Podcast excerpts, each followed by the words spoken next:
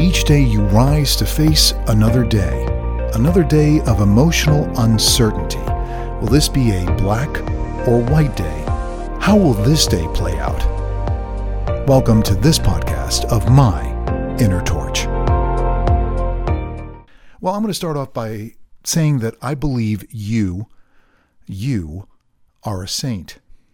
We all are. We are good people because we deal with somebody who has a personality disorder. It doesn't matter what type of personality disorder they have, whether it's borderline personality disorder, narcissistic personality disorder. It's a personality disorder that directly affects us. I've talked about in a lot of my podcasts, 40 plus of them, how our role is defined in the relationship and how we endure um, unthinkable acts of emotional neglect and abuse at the hands of somebody with a personality disorder. Yet we somehow persist. We somehow carry on. We live to fight another day. This is our choosing. We are caretakers in the very sense of the word. We play out in the triangle of this very dysfunctional relationship with somebody with borderline personality disorder or somebody with narcissistic personality disorder.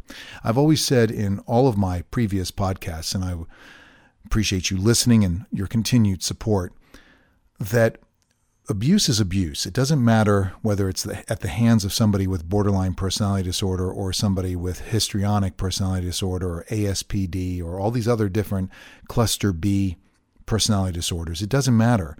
It is hurtful it is damaging. It puts us in a trauma bond situation. It puts us on our heels. It makes us wonder whether we are at fault for making this person so unhappy. We, you, are a saint. So think of that each and every day that you endure, that you choose to endure. You are a saint. You are a caretaker. You are trying to show this person that the world is not such an evil place. You are trying to help them when they are besieged by demons, because that's basically what they are. They are living in a world of hurt. They are seeing the world in a very different way. They need to project their pain onto you because somehow that makes them, perhaps for just a moment, feel a little bit better about themselves. So, the really crux of this podcast is to basically tell you that you are a good person. And I've said this in previous podcasts that I encourage you to listen to. I've always said that we have to love ourselves. Okay. We can't look to that person, that disordered person, and hope that they will fill the void that we so desperately seek. Why do we do what we do? Why do we get up each and every day? And why do we choose to encounter and interact with somebody who we may live with, somebody we may work with, somebody we may be related to? We make the choice. And in so, we put ourselves we put ourselves out there. And frequently by doing so, we do get caught in the fray of their pain because at the end of the day, that's what it's all about. So I've been doing a lot more research and a lot more soul searching and a lot of reading, trying to understand, you know, my uBPD wife, uh, my wife, who I suspect has narcissistic personality disorder, who is actually borderline narcissistic. Now let's talk about two fantastic uh, personality disorders that kind of meld into one.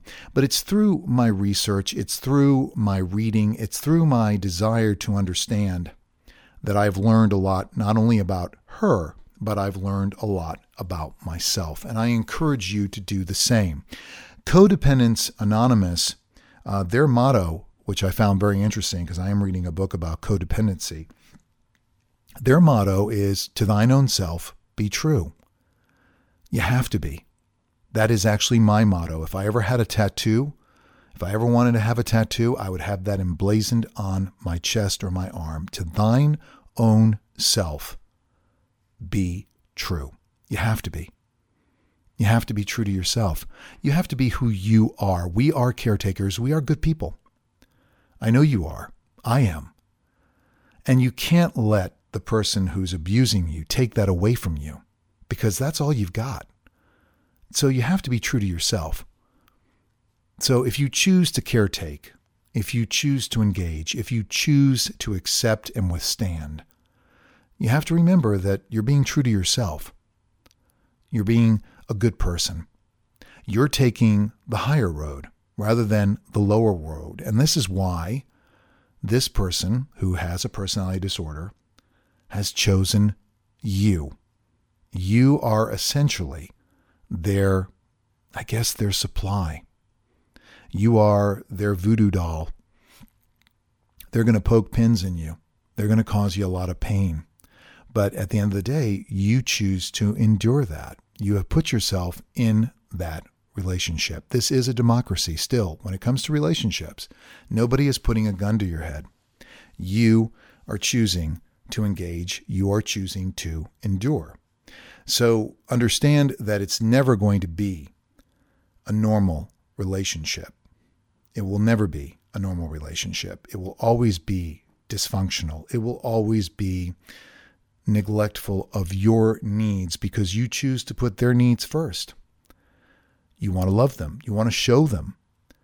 And uh, you have to kind of wonder whether or not they can understand that love. Because what I have found as I have taken more time to kind of step back and come out of that fog, okay, I talk about that a lot the fear, the obligation, and the guilt. When you put those aside and you see things for what they truly are, you begin to understand that you're dealing with somebody who is emotionally retarded.